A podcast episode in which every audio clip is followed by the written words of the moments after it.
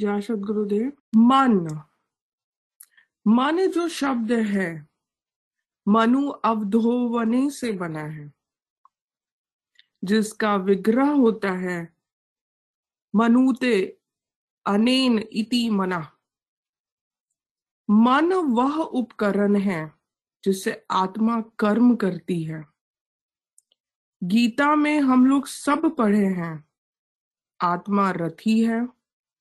इंद्रियगण घोड़े हैं, मन लगाम के समान है, और बुद्धि क्या है? बुद्धि सारथी है। अगर लगाम पर नियंत्रण नहीं है तो अधोगति की प्राप्ति होती है। मन रूपी लगाम पर लगाम पर नियंत्रण हो, जिससे सारा हमारा कर्म श्रेष्ठ कर्मों की तरफ़ हो। और कल्याण की पथ पर हम चले। हमारा जीवन तभी ऊंचाइयों और श्रेष्ठता को प्राप्त करेगा। जब हम अपने इस अशांत और अनियंत्रित मन को शांत करेंगे, तभी हमारा उद्धार हो सकेगा। मन से भी बड़ा चित्त का खेल है। चित्त में अनेक जन्मों के संस्कार हैं। जो समय समय से मन को विषय उठाकर मन को अशांत करता है। इसलिए महर्षि पतंजलि ने कहा है, योग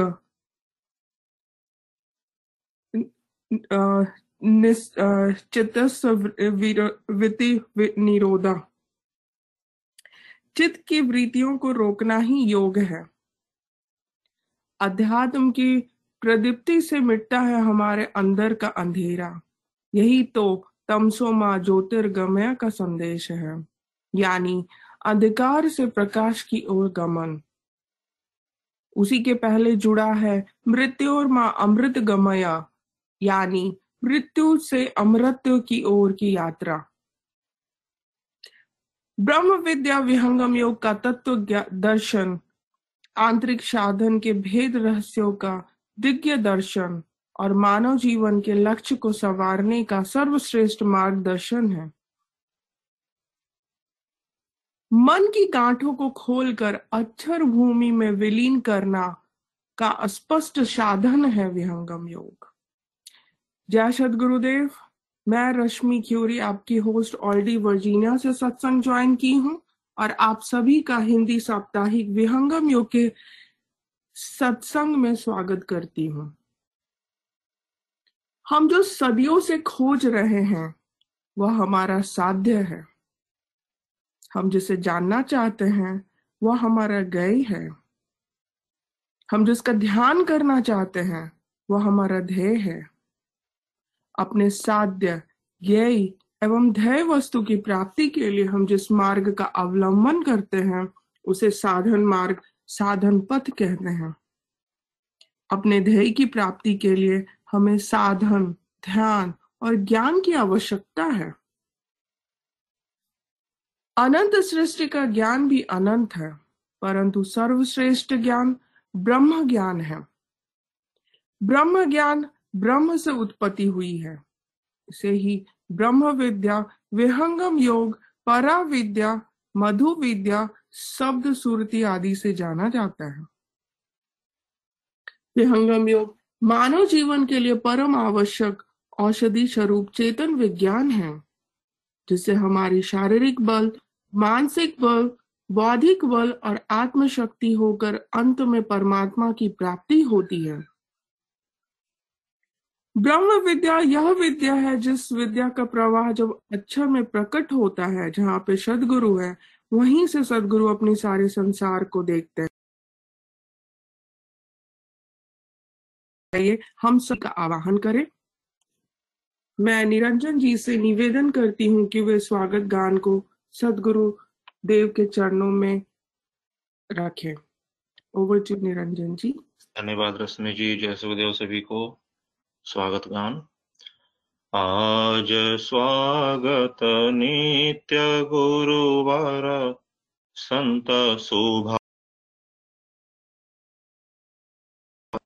अध्यात्म विद्या दिव्य ज्योति सोमरस बरसाइए दोष दूर गुण दूर करिके शुद्ध हंस बनाइए भेद गम गति ज्ञान कर जन शक्ति द्वार हटाइए। खुले द्वारा शब्द कर भक्त जन हवाइए जन सदा फल विश्व शिक्षक सन आन बचाइए। आज स्वागत नित्य गुरुवर, संत सौभागमय बोल सदगुरुदेव भगवान की जय। जी बहुत बहुत धन्यवाद निरंजन भैया। विश्व की शांति और मंगल कामना के लिए सदगुरुदेव से प्रार्थना करेंगे। मैं ऐश्वर्या जी से आग्रह करती हूँ कि वो मंगल गान को प्रस्तुत करें। ऐश्वर्या जी। ऐश्वर्या भी सामने नहीं है। मैं आनंद उसकी जगह कर देता हूँ। विश्व शांति नाम मंगल। परम गुरु को ध्याइए वर्ग द्वंद्व अशांति दूर कर भाव भेद मिटाइए सार्वभौम समष्टि सत्ता ध्यात्म राज्य बनाइए वेश भाषा भाव जग ज्ञान पर दरसाइए। समृद्धि, सुख, शांति धरातर स्वर्ग, भूमि बनाइए।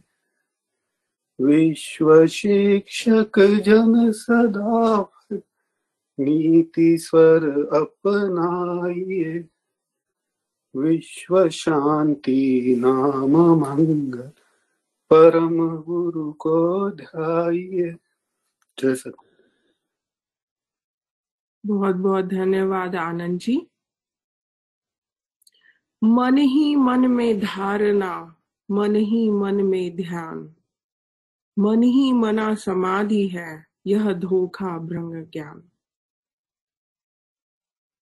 मन के मंडल में ही बैठकर हम आप ब्रह्म स्वरूप को खोजने की कोशिश करते हैं। उससे पहले हम लोग आज ये जानेंगे कि मन कहाँ होता है, मन कहाँ रहता है, मन की क्या क्या अवस्थाएँ हैं। तो ये आज का बहुत ही आध्यात्मिक, बहुत ही गुड़ रहस्य है, जो आज इसके चर्चा करेंगे। मैं राज भैया से निवेदन करती हूँ कि इस प्रश्न को बोले।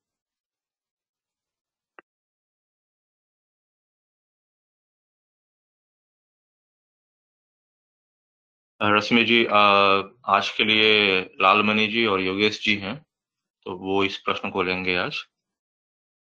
अच्छा। जी आ, मैं योगेश जी से निवेदन करती हूँ कि वो इस प्रश्न को ले। बहुत बहुत धन्यवाद रश्मि जी। इसके पहले कि मैं अपने भावों को आप सबके सामने रखूँ मैं अपने प्रार्थना सदगुरु चरणों में रखना चाहता हूँ।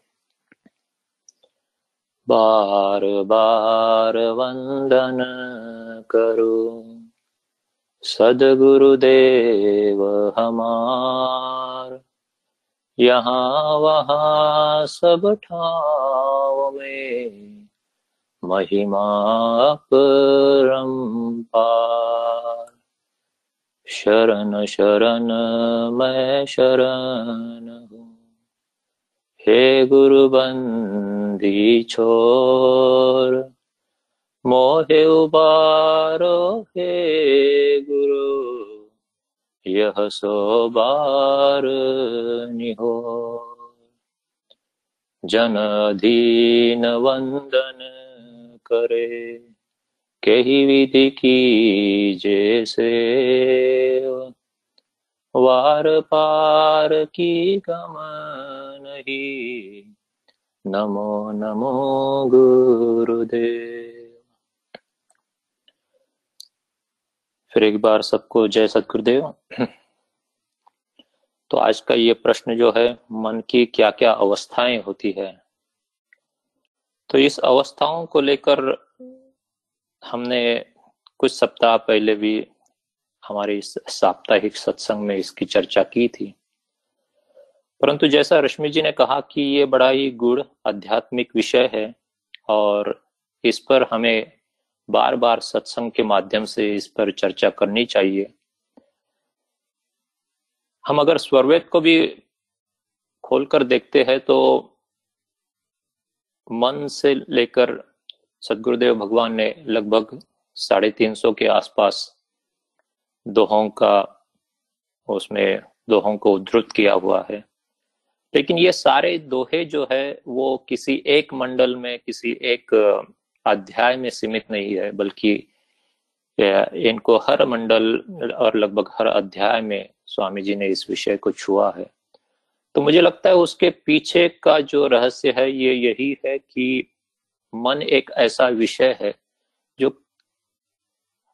हर व्यक्ति के जीवन में उसका बड़ा ही महत्व होता है और वो उसकी जानकारी रखना, उसका विज्ञान समझ लेना बहुत ज़रूरी है। तो हम कोई भी अध्याय पढ़े, कोई भी मंडल पढ़े तो इसकी हमें जानकारी हो, इसकी हमें स्मृति रहे, संस्मरण हो, इसलिए स्वामी जी ने इन दोहों को मन के दोहों को लगभग सारे मंडल में उद्धृत किया हुआ है। तो ऐसा क्यों है कि मन इतना, मन को समझना इतना आवश्यक क्यों है? क्योंकि मुझे लगता है कि हमारी जो ये आत्मा है, ये अल्पज्ञ आत्मा है। इसमें जो ज्ञान है, इस, ये ज्ञान जो है, वो निरंतर एक समान नहीं रहता। वो हमेशा उसमें रास विकास होता रहता है। यहाँ तक कि जब आत्मा मुक्ति धाम में स्वच्छंद मुक्त अवस्था में होती है, तब भी इसका ज्ञान एक समान न रहने के कारण इसका पतन हो जाता है। तो आत्मा शुद्ध अवस्था से पतन होकर जब प्रकृति से उसका संग होता है, उसे प्राकृतिक विषयों के उपभोग की तरफ़ उसका उसकी इच्छा प्रेरित होती है, तब इस प्राकृतिक भोगों को भोगने के लिए परमात्मा ने जो एक प्रकार का स्ट्रक्चर हम कह सकते बनाया है, उसके चलते मन का जो है, आत्मा से संबंध हो जाता है। और जब आत्मा इस स्थूल देह में आती है तो इस स्थूल देह के जो भी कार्य होते हैं, वो हमारी ये चेतन आत्मा मन के द्वारा इंद्रियों से संलग्न होकर करती है। तो वैसे तो मन की दो अवस्थाएँ बताई गई है। एक है जड़ मन, जिसको अशुद्ध अवस्था कही जाती है, और दूसरी जो अवस्था है, वो है शुद्ध अवस्था, जिसको हम चेतन मन भी कहते हैं। स्वर्वेद में स्वामी जी कहते हैं कि शुद्ध, अशुद्ध दो भेद है। मन ही अवस्था हो इंद्रिय युक्त अशुद्ध है शुद्ध सोम रस हो तो जब मन इंद्रियों से संबंध रखते हुए संसार के कार्यों को करती है तो वो जो मन की अवस्था होती है, उसको अशुद्ध अवस्था इसलिए कहते हैं क्योंकि इस मन के द्वारा आत्मा प्राकृतिक विषयों का उपभोग करती है, प्राकृतिक विषयों का ज्ञान करती है। अब इस तो हम अगर देखें तो सामान्य तौर पर हर व्यक्ति का जो मन है वो इस इंद्रियों से जुड़कर कर्म करने के कारण अशुद्ध अवस्था में है। तो इस मन की अशुद्ध अवस्था पर हम ज़्यादा आज चर्चा करेंगे, उसको समझने का प्रयास करेंगे। और फिर बाद में हम चेतन मन पर भी थोड़ी सी थोड़ा सा प्रकाश डालेंगे। तो आज जिस अवस्था में हमारा मन है, वो मन हमारे आत्मा से निरंतर जुड़ा रहता है और उससे आत्मा विषयों का अनुभव करती है, प्राकृतिक विषयों का अनुभव करती है। तो ये आत्मा सामान्य व्यक्ति के जीवन में तीन अवस्थाओं से, दैनंदिन जीवन में तीन अवस्थाओं से गुजरता है। पहली जो अवस्था है आत्मा की, वो है जागृत अवस्था। दूसरी है स्वप्न अवस्था और तीसरी अवस्था जो है वो है सुषुप्ति अवस्था। अब आत्मा जब इन तीन अवस्थाओं से गुजरती है और ये हर व्यक्ति के साथ आ, हर दिन होता है तो इन अवस्थाओं का हमारे जड़ मन से बहुत ही घनिष्ठ संबंध है। और इसलिए इन अवस्थाओं के बारे में समझना हमारे लिए आवश्यक है, क्योंकि हर अवस्था में मन का कार्य अलग होता है, हर अवस्था में मन का जो स्थान है, वो भी अलग अलग होता है। तो जागृत अवस्था क्या है? इसी को स्थूल देह भी कहते हैं। जब हम स्थूल देह में होते हैं तो जागृत अवस्था कही जाती है। स्वामी जी इसकी व्याख्या करते हैं कि पंच विषय, पंच इंद्रिया, हो या यथारथ ज्ञान। जागृतता को जानिए, प्रथम अवस्था मान। तो जो हमारी अवस्था है, जिसमें हमारे जो पाँच इंद्रिया है, जिसको हम ज्ञान इंद्रिया कहते हैं, इस पाँच ज्ञान इंद्रियों के द्वारा जब हम उनसे संलग्न, उनसे जुड़े पाँच विषयों का हम ज्ञान करते हैं, यहाँ पर स्वामी जी ने यथार्थ ज्ञान की बात की है तो उसका तात्पर्य ये है कि इन इंद्रियों के द्वारा हम प्रत्यक्ष उस भौतिक वस्तु को देखते हैं, अनुभव करते हैं। वो जो हमारी अवस्था होती है, वो जागृत अवस्था होती है। तो जब हम जागृत अवस्था में होते हैं तो मन जो है, वो 80 प्रतिशत हमारे आँखों के सामने होता है। इसको चलते स्वामी जी कहते हैं कि नेत्र अग्र मनोवास है, जागृत में जग ज्ञान तो जब भी हम जगे हुए होते हैं, हम संसार का अनुभव करते हैं, हमारे इंद्रियों के द्वारा, हमारे आँखों के द्वारा हम बाह्य वस्तुओं को देखते हैं तो 80 प्रतिशत हमारा मन जो है, वो आँखों के सामने रहता है। वैसे तो ये मन जो है, वो पाँचों ज्ञानेन्द्रियों के साथ मतलब हमारी आँखें, हमारे कान, हमारी नासिका, हमारी जीवा और त्वचा, इनके साथ निरंतर इसका संबंध रहता है, वो कभी भी एक स्थान पर नहीं होता। और इसी के चलते हम पाँचों विषयों का निरंतर जागृत अवस्था में ज्ञान करते हैं। परंतु ज़्यादातर अगर स्थूल स्वरूप से देखा जाए तो हमारा मन जो है जागृत अवस्था में हमारे आँखों के सामने होता है और आत्मा की चेतन शक्ति को लेकर यह मन अपना कार्य करता है। तो हमारी जो, हमारा जो आत्मबल है, हमारी जो आत्मशक्ति है जिसको स्वामी जी सुरति से उसका उल्लेख करते हैं स्वरवेद में तो इस सुरति को लेकर मन जो है वो संसार के सारे कार्यों को करता है। इसलिए जागृत अवस्था में जो है वो मन का स्थान कहाँ बताया गया है? ज़्यादातर वो ने, नेत्र के आगे होता है। अब बात करते हैं स्वप्न अवस्था की। तो स्वप्न अवस्था में आत्मा जो है वो सूक्ष्म देह में चली जाती है। जिसके कारण हमें इंद्रियों से बाहर का ज्ञान नहीं होता, परंतु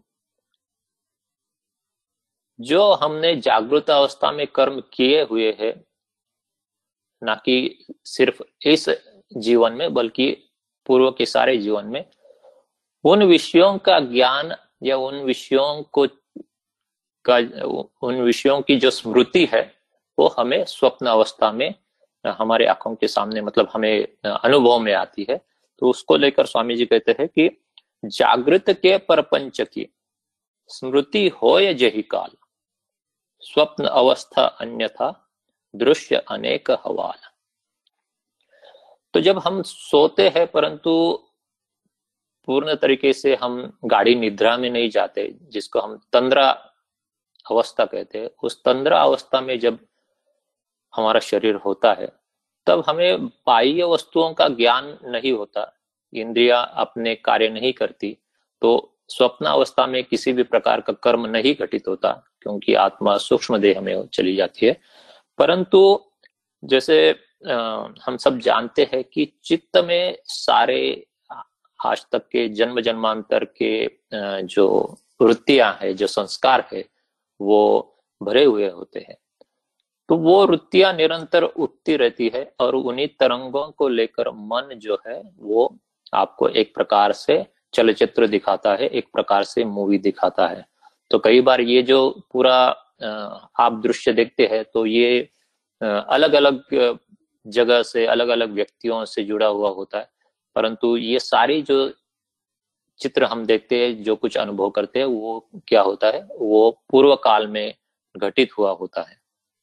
इसी को लेकर स्वामी जी कहते हैं कि मन मध्यम परमान है, स्वप्न कंठ स्थान तो जब हम स्वप्नावस्था में होते हैं, तब जो है हमारा मन कहाँ होता है?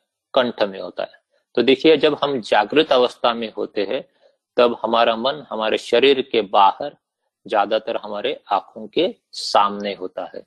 और वही से हम पाँचों इंद्रियों से जुड़कर उन विषयों का ज्ञान करते, बाह्य जगत का ज्ञान करते। परंतु जब हम स्वप्नावस्था में चले जाते हैं, तब यही मन हमारे शरीर के अंदर चला आता है और हमारे कंठ में जो हिता नाड़ी है, उस हिता नाड़ी में वो स्थित हो जाता है। और वहीं पर वो क्या करता है, इस दृश्यों को हमारे सामने उपस्थित कर देता है। अब बात करते हैं आखिरी अवस्था जिसको सुषुप्ति अवस्था कहा गया है, जिसमें आत्मा जो है वो कारण देह में चली जाती है। तो इस अवस्था को समझने के लिए पहले हम एक बार फिर से समझ लेते हैं कि किस प्रकार से आत्मा बाह्य प्रकृति का अनुभव करती है। तो आत्मा तो चेतन पदार्थ है और परंतु उसको क्या है कि उसकी इच्छा है प्राकृतिक भोगों को भोगने की।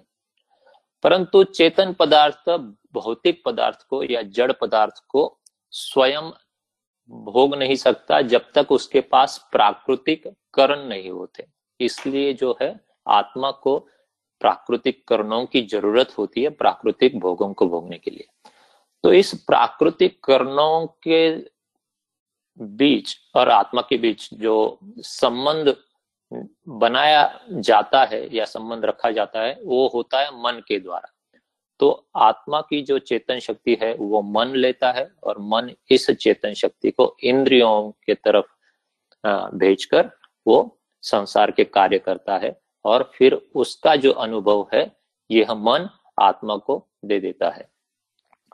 तो जब सुषुप्ति अवस्था जब आती है, तब क्या होता है? तब यही मन जो है, अब आँखों के सामने ना रहते हुए कंठ में न ना, रहते हुए वो चला जाता है या तो ब्रह्मांड में या फिर हृदय प्रदेश में आत्मा के पास। एक प्रकार से उसका क्षणिक ये कह सकते हैं कि लय हो जाता है। तो उसके कारण क्या हो जाता है कि आत्मा का बाह्य प्रकृति से संबंध छूट जाता है। हमारी इंद्रिय शिथिल हो जाती है शांत होती है। इंद्रियों से कोई कर्म नहीं होता। इंद्रियों का, इंद्रियों को बाहर का ज्ञान नहीं होता। जैसे हमारे कान खुले होने के बावजूद भी हम कुछ सुन नहीं पाते। हमारी नासिका से हम श्वासोश्वास करते हैं, परंतु अगर किसी, कोई सुगंधी हो हो उस रूम में तो भी हमें महसूस नहीं होता। क्यों? क्योंकि यहाँ पर जो है, वो मन ही वहाँ से इनएक्टिव एक प्रकार से हो जाता है, लय हो जाता है। कुछ समय के लिए और इसके कारण आत्मा और बाह्य प्रकृति इन दोनों के बीच की जो संबंध है वो टूट जाता है। ऐसी अवस्था सामान्य व्यक्ति के लिए बहुत शांत अवस्था होती है, बहुत सुंदर अवस्था होती है। इसमें आत्मा जो है वो शांति का अनुभव करती है। तो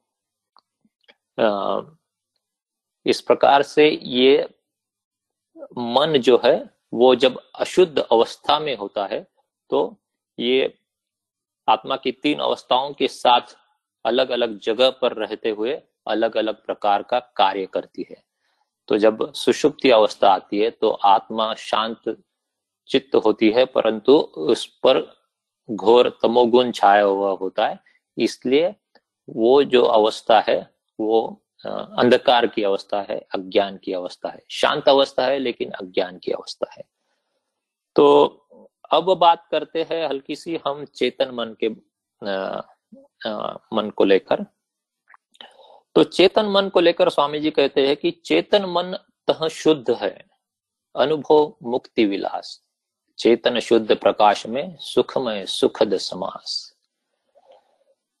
जब योग साधना द्वारा मन उस जगह पर पहुँच जाता है जहाँ से उसका उगम हुआ है तो वहाँ पर उसकी जड़ता, उसकी अशुद्धता समाप्त हो जाती है, वो एक प्रकार से लय हो जाता है और पीछे जो रह जाता है आत्मा के साथ, वो होता है चेतन मन। तो ये चेतन मन जो शुद्ध अवस्था में होता है तो उसके द्वारा जो है आत्मा उस परमानंद का अनुभव करती है। तो ऐसी जब अवस्था आती है तो मन का जो है, वो चंचलता उसकी छूट जाती है। मन का जो स्वामित्व का भाव उसमें होता है, जब अशुद्ध अवस्था में मन होता है, वो आत्मा का बल, मनोबल से ज़्यादा होने के बावजूद भी मन उस पर हावी होता है।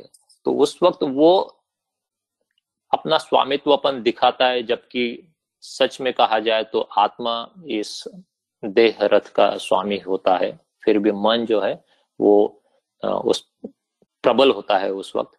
लेकिन जब उसे वो शुद्ध अवस्था में स्थित हो जाता है, तब उसका पूर्व का स्वभाव छूट जाता है और अब जो है, वो आत्मा के अनुसार कार्य करने लगता है। स्वामी जी इसी को स्वर्वेद में कहते हैं कि सुधा पान शीतल भया, छूटा पूर्व स्वभाव। अब मन आत्म साथ है, नहीं बराबर भाव। तो इस प्रकार से जब मन शुद्ध हो जाता है, तब वो क्या करता है? आत्मा को परमानंद का अनुभव देता है। तब जो है, आत्मा को पूर्ण तरीके से शांति प्राप्त हो जाती है। यही मन जब अशुद्ध अवस्था में होता है, तब क्या है? हम प्राकृतिक विषयों की तरफ़ निरंतर भागते रहते हैं और आत्मा जो है, उस कर्मों को करते करते बंधन में आ जाती है और निरंतर कष्ट सहती है, अशांति का अनुभव करती है। इस प्रश्न को लेकर मैं अपने यही भाव रखना चाहता था, इसमें कुछ त्रुटि हुई हो तो क्षमा कीजिए। जय सब गुरुदेव बहुत बहुत धन्यवाद योगेश जी। आपने बहुत ही अच्छे से समझाया मन की अवस्थाएँ जड़ मन शुद्ध मन। हमारा जो प्रश्न है अगला वो और भी आ, आ, इंटरेस्टिंग है कि आ, हमारे जो मन की अवस्थाएँ हैं जो आपने बताया शुद्ध और अशुद्ध और स्वप्न अवस्था जागृत अवस्था तो क्या वो मन जो हमारे मन की अवस्थाएँ हैं, वो हमें कैसे प्रभावित करती हैं? तो ये प्रश्न को लेके मैं लालमणि जी से निवेदन करती हूँ कि वो इस प्रश्न का बोले और हमें बताएँ। लालमणि जी। धन्यवाद रश्मि जी, जय सुखदेव सभी को। इस प्रश्न पर मैं अपना भाव व्यक्त करने के पहले सदगुरुदेव के चरणों में प्रार्थना करना चाहता हूँ। अखंड मंडलाकारम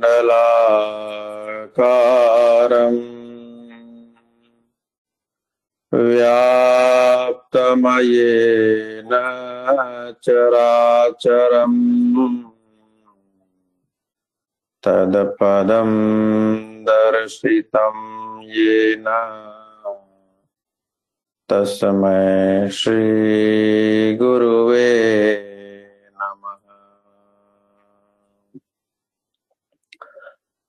एक शब्द गुरुदेव का ताको अनंत विचार। ताके मुनि जन पंडिता,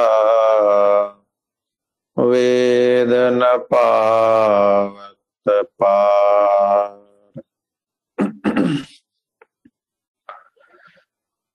जय सदगुरुदेव सभी को। तो अभी जो प्रश्न रखा गया है कि मन की जो दो अवस्थाएँ बताई गई है, शुद्ध और अशुद्ध, इन दोनों अवस्थाओं में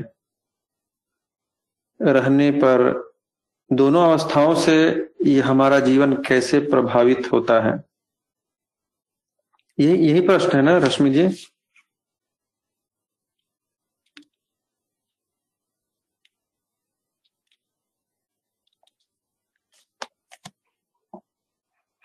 अच्छा ओके। तो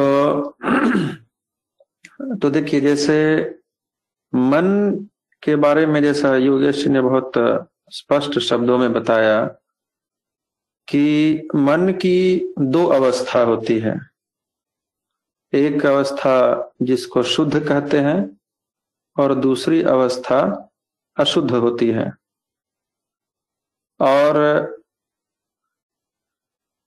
अभी जब हम मन की अवस्था की बात कर रहे हैं तो सिर्फ़ यही दो अवस्था है, शुद्ध अथवा अशुद्ध। जैसे एक हम अगर बात करें कि जैसे कोई एक बर्तन है तो बर्तन या तो साफ़ होगा या गंदा होगा। तो शुद्ध मन जो है, जो मन की शुद्ध अवस्था है मतलब वो साफ़ बर्तन है। अशुद्ध अवस्था जो है मतलब वो गंदा बर्तन है। तो जैसे कहा जाता है कि साफ़ बर्तन में ही खीर परोसा जाता है तो उसी तरह से मन की जो दो अवस्थाएँ जो स्वामी जी ने बताई है, शुद्ध, अशुद्ध, दो भेद हैं। मन ही अवस्था होए इंद्र न युक्त, अशुद्ध है, शुद्ध सोम रस सोए। तो मन की जो शुद्ध और अशुद्ध दो अवस्थाएँ हैं इसमें जो अशुद्ध अवस्था है, यानी जब मन जो है गंदा होता है,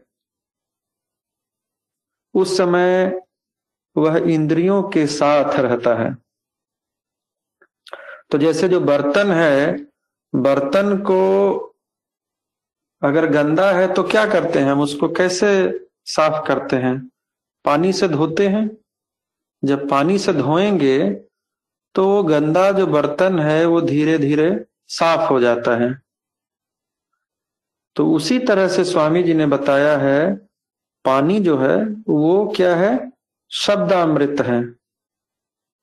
कहते हैं, शब्दामृत में भींग कर शीतल मन यह होए, हंस भाव अनुकूल है, विघ्न द्वंद नहीं कोय तो शब्दामृत शब्द का जो अमृत है, जो अमृत मतलब वही पानी की तरह हम लोग मान सकते हैं कि जब शब्दामृत में मन भीगता है तो वह शीतल हो जाता है और शुद्ध हो जाता है और फिर वह आत्मा के अनुकूल हो जाता है।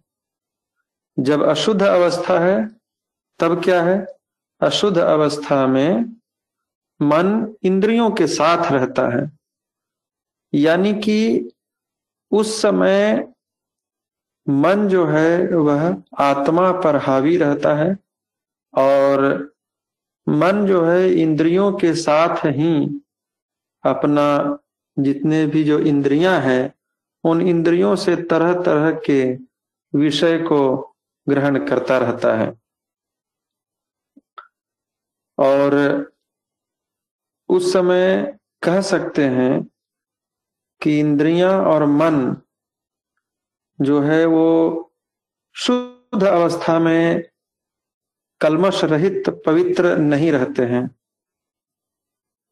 लेकिन जब शुद्ध अवस्था हो जाती है आ, मन की जब सोम रस प्राप्त हो जाता है तब जो है हमारा मन शुद्ध अवस्था में आत्मा के अनुकूल व्यवहार करता है, उसमें किसी तरह का कोई विघ्न या द्वंद नहीं रहता है। और स्वामी जी ने कहा भी है कि जीवन मुक्त मन शुद्ध है, जग में आवे काम, शुद्ध रूप में नित्य मन, अनुभव सुख सत्य नाम। तो जब मन शुद्ध होता है, वह कौन सी अवस्था होती है? वह अवस्था होती है जीवन मुक्त की अवस्था। और जीवन मुक्त अवस्था में योगी अपने शुद्ध मन से ही संसार में महान कार्य करता है। तो जब मन शुद्ध हो जाता है, तब ऐसा नहीं होता कि वो संसार का कार्य नहीं करता। संसार का कार्य तब भी करता है मन से कार्य तब भी लेता है, इंद्रियों से कार्य तब भी लेता है, लेकिन उस समय आत्मा जो है वह मालिक का रूप धारण करती है और मन जो है वह सेवक का रूप ले लेता है।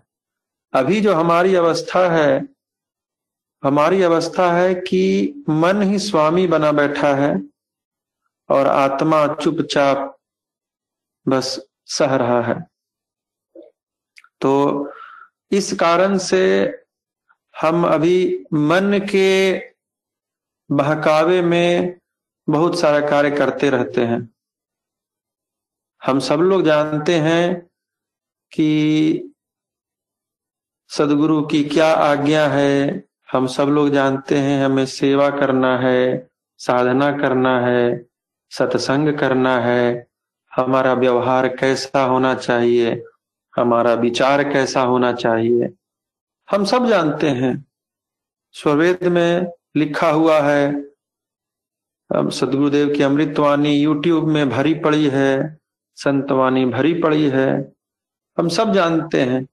अगर हमें किसी बात का यह ज्ञान नहीं भी है कि सदगुरुदेव की क्या आज्ञा है तो हम आराम से यूट्यूब में जाके देख सकते हैं, सुन सकते हैं। विहंगम योग की कई पुस्तकें हैं, उसको पढ़ सकते हैं, समझ सकते हैं।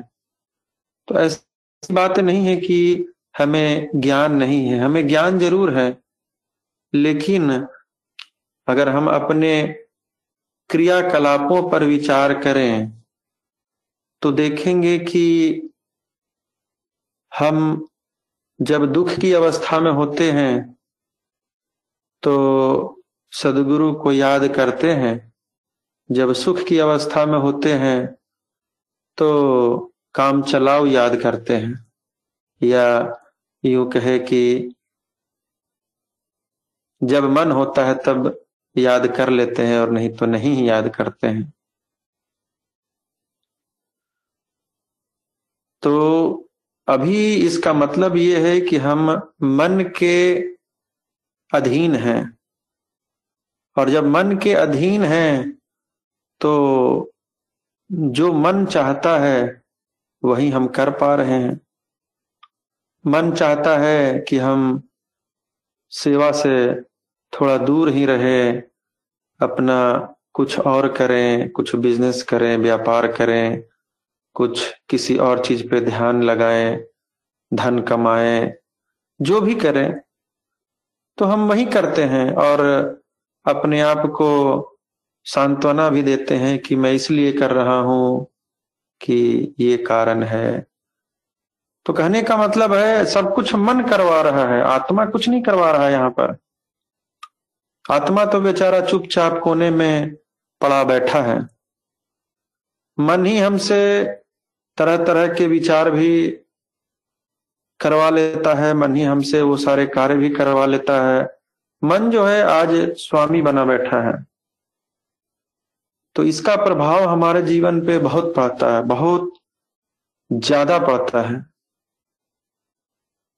और इसी बात का एहसास हम सबको जितनी जल्दी हो जाए, उतना ही अच्छा है। कि कैसे मन के अनंत प्रपंच होते हैं। आप एक को हैंडल करेंगे, वो दूसरा ले आएगा, दूसरे को करेंगे, तीसरा ले आएगा। आपके पास हमेशा वो नए नए तरकीबों से आपके सामने दृश्य को प्रस्तुत करता रहेगा। और हम सब हम सब मैं भी, हम सब इसमें इसी मन के कह सकते हैं, मझधार में फंसे हुए हैं। मन के इस जो महान सागर में हमें हमें ये डुबो रहा है, कहीं ले नहीं जा रहा है। तो प्रभावित तो बहुत है, मन जो है हमारा हरेक क्रियाकलाप को प्रभावित कर रहा है।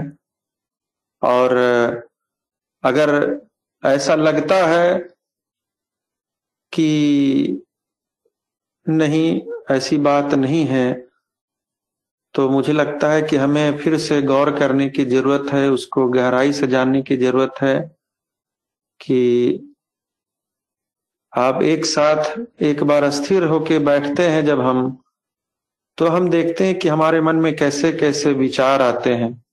कभी कभी तो इतने बुरे विचार आते हैं कि लगता है कि इतना नीच गिरा हुआ व्यक्ति मैं हूँ। खुद पे ही विश्वास नहीं हो सक होता है। तो ये ऐसा क्यों होता है? क्या ये आत्मा करवाता है? नहीं, सब मन करवाता है। मन कि जैसा मैंने कहा कि अनंत रूप है और उससे पार पाना हम जैसे जीवों के लिए संभव नहीं है। उसके लिए एकमात्र सदगुरु का ही सहारा चाहिए। तो अगर देखा जाए तो मन का प्रभाव बहुत है। और जितनी जल्दी इस प्रभाव को हम समझ जाएँ, उतना ही हमारे लिए कल्याणकारी होगा। तो बस मैं इन्हीं शब्दों के साथ अपनी बात को यहीं पे बंद करना चाहता हूँ। रश्मि जी, अगर, मुझे ध्यान नहीं है क्वेश्चन पूरी तरह से क्या था? अगर मैंने आंसर दे दिया हो तो ठीक है, अगर कुछ छूट गया हो तो कृपया बताएँ।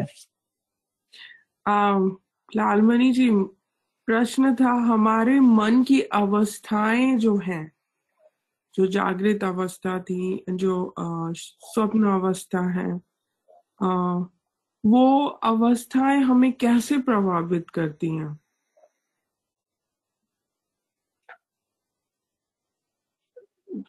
देखिए ओके मैं थोड़ा सा फिर यहाँ पे आम, ये क्लैरिफाई करना चाहता हूँ। और इसमें बल्कि फिर मैं योगेश जी से भी सहयोग चाहूँगा कि अगर मैं कोई गलत बोलूँ तो करेक्ट करें। देखिए मन की जो अवस्था है मन की सिर्फ़ दो अवस्था है शुद्ध या अशुद्ध। ये मन की अवस्था हो गई।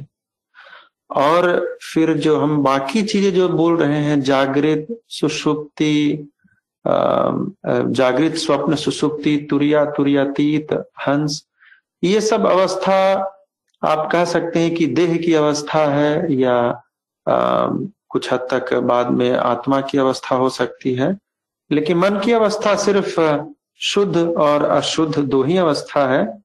जैसा कि मैंने कहा बर्तन साफ़ हो या गंदा हो इन बिटवीन जो ट्रांजिशन है, वो ऑफ़ कोर्स जो हम जैसे जो जीव है, जब तक जीवन मुक्त अवस्था को प्राप्त नहीं हो जाते, तब तक हमारा मन जो है अशुद्ध ही है, पूरी तरह पूरी तरह से शुद्ध भी नहीं हुआ है। तो हम लोग जिस रास्ते पे चल रहे हैं, वो अभी कह सकते हैं कि अशुद्धता से शुद्धता की ओर चल रहे हैं। तो ये दो अवस्था है और जब तक मन अशुद्ध रहेगा, तब तक इसका प्रभाव हमारे जीवन पे पड़ेगा ही। क्योंकि मन स्वामी बना रहेगा और वह वही चाहेगा जो आत्मा नहीं चाहता है। इसीलिए स्वामी जी लिखे भी हैं कि जो सदगुरु के जो शिष्य होते हैं, जो यह मान के चलते हैं मतलब जो परम उद्देश्य जिनका होता है, हंस अवस्था को प्राप्त करना, मुक्ति को प्राप्त करना, भक्ति को प्राप्त करना, जो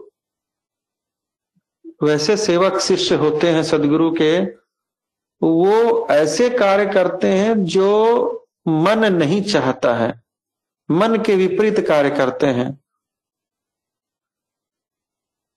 और ये जो मन के विपरीत कार्य करने वाली चीज़ है ये आ, इसको हम कहेंगे कि थोड़ा गहराई से आ, समझना ज़रूरी है आ, कि इसका क्या मतलब है। लेकिन अभी के यही हम कह सकते हैं कि हाँ जब तक मन अशुद्ध है तब तक हम इस संसार में फंसे रहते हैं और तरह तरह के माया में फंसे रहते हैं। तो ये प्रभाव तब तक बना रहता है। हम अगर क्षणिक समय के लिए मान भी लें कि नहीं, हम तो अब सेवा साधना सत्संग करने लगे हैं, हम शुद्ध हो गए हैं, हमारे अंदर कोई विकार नहीं है। तो मुझे लगता है कि यह एक तरह का भ्रम ही है। जब तक कि हम जीवन मुक्त अवस्था को नहीं प्राप्त हो जाते, तब तक ये संभव नहीं है। क्षणिक विरक्ति होना, क्षणिक समय के लिए ये भाव आना कि मैं शुद्ध हो गया हूँ, ये भ्रम ही है। मन जब शुद्ध रहता है, वो अवस्था कुछ और होती है। उस समय मन जो है, वो आत्मा के साथ रहता है, स्वामी का भाव उसके अंदर नहीं रहता है। उस समय जो हमारी अवस्था होती है वो अशुद्ध मन की अवस्था में जो हमारा स्वभाव होता है, वह सब स्वभाव छूट जाता है। सुधा पान शीतल भया छूटा पूर्व स्वभाव, जो अभी योगेश जी ने कहा। तो वो स्वभाव छूट जाता है। तो अभी जो हम जिस अवस्था में हैं, वो मन की अशुद्ध अवस्था के कारण है। उसी के कारण हमारे अंदर ये द्वंद होते रहते हैं। उसी के कारण हमारा यह, हम जो भी चाहते हैं और कोई भी आप एक छोटा सा उदाहरण हम देते हैं कि किसी भी चीज़ को कोई अच्छी कार्य को आप करने की सोच लें। जैसे आपने सोचा कि अगले संडे को मुझे, या अगले वीकेंड को मुझे सत्संग जो है, बिल्कुल सत्संग शुरू होने के पहले मिनट से लास्ट मिनट तक सुनना है। आप सोच के रख लें और आप उसका इंतज़ार करते रहें। और यही सोचना है कि हाँ हमें बस पहले मिनट से लास्ट मिनट तक रखना है बिना कोई डिस्टरबेंस के। कोई भी, जो भी कार्य है मुझे, मैं पहले ही कंप्लीट कर लूँ। जो भी करना है मैं पहले कर लूँ, ताकि उस समय मेरा कोई डिस्टरबेंस ना हो। और जब उस समय आप बैठेंगे, जब सत्संग का समय आएगा तो देखेंगे कि कैसे कैसे माया खेल रचाएगा। उसी समय किसी का फ़ोन आएगा उसी समय कुछ और करने का याद आ जाएगा उसी समय कुछ इमरजेंसी आ जाएगी। सत्संग के समय में कुछ और हो जाएगा। ये ऐसा होता ही है। तो ये एक तरह से अभी हम लोग उसी जर्नी में हैं अशुद्ध अशुद्धता से शुद्धता की ओर और, और ये सब चैलेंजेस फेस होते ही रहेंगे। यही सब अशुद्ध मन का प्रभाव है हमारे जीवन पे और इसको सॉल्व करना भी बहुत ज़रूरी ही है।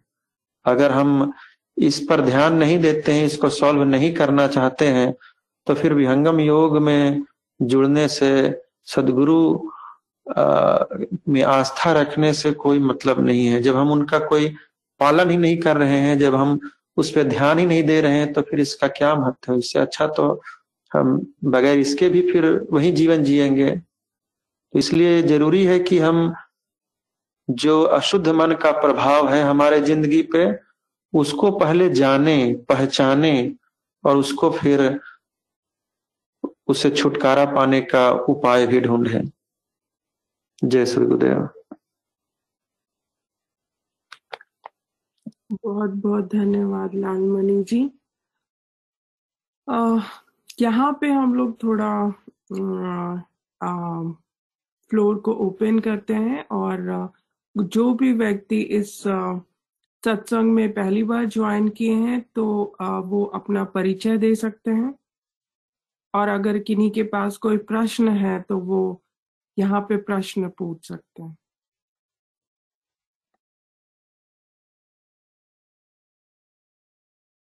तो इस सत्संग को फिर आगे बढ़ाते हुए अगर किसी के पास प्रश्न नहीं है तो आ, आपने बहुत अच्छे से बताया कि मन शुद्ध और अशुद्ध अवस्थाएँ होती हैं और हमें आ, हमें पूरी तरह से ज्ञान और फोकस होके उस उस चीज़ को कार्य करना चाहिए।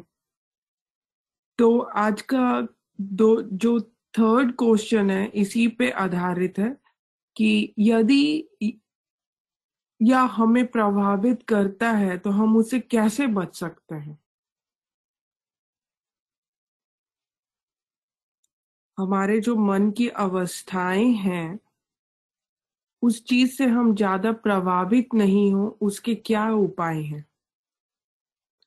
मैं योगेश जी से निवेदन करती हूँ कि वो प्रश्न को लें।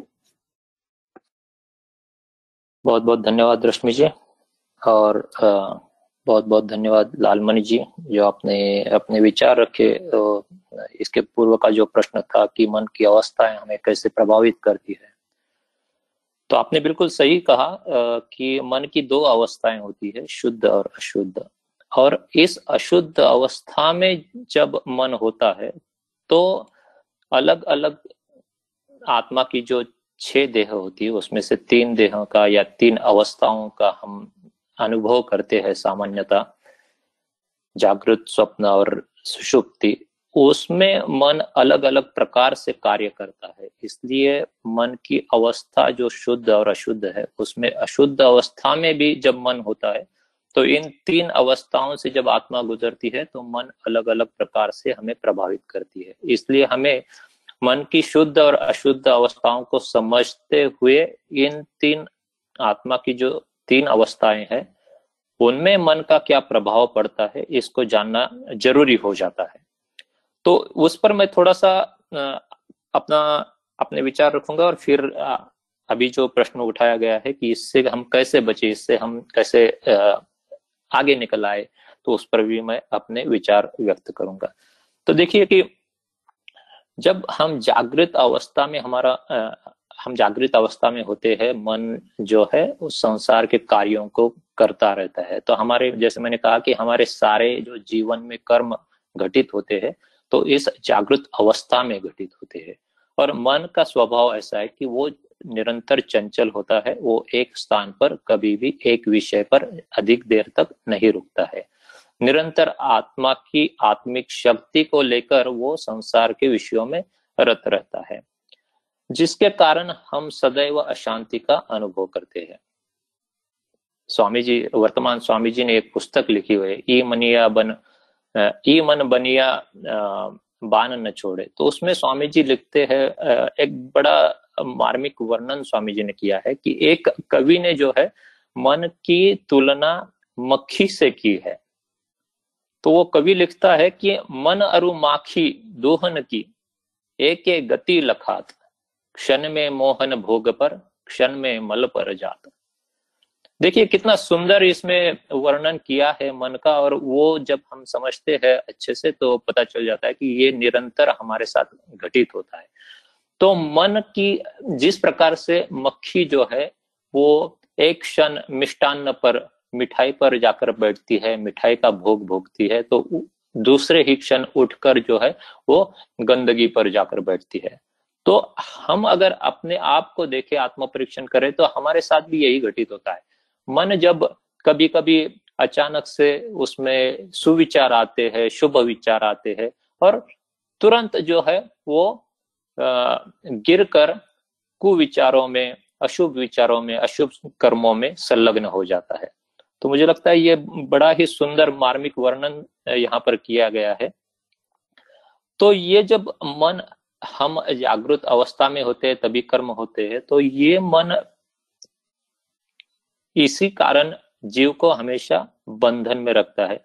परंतु मन जो है, वो सिर्फ़ बंधन का कारण नहीं है तो वो मोक्ष का भी कारण है। इसीलिए उपनिषदों में उसको कहा गया है कि मन एवं मनुष्यानाम कारणम बंध मोक्ष बंधाय विषयासक्तम मुक्ते निर्विषयम स्मृतम।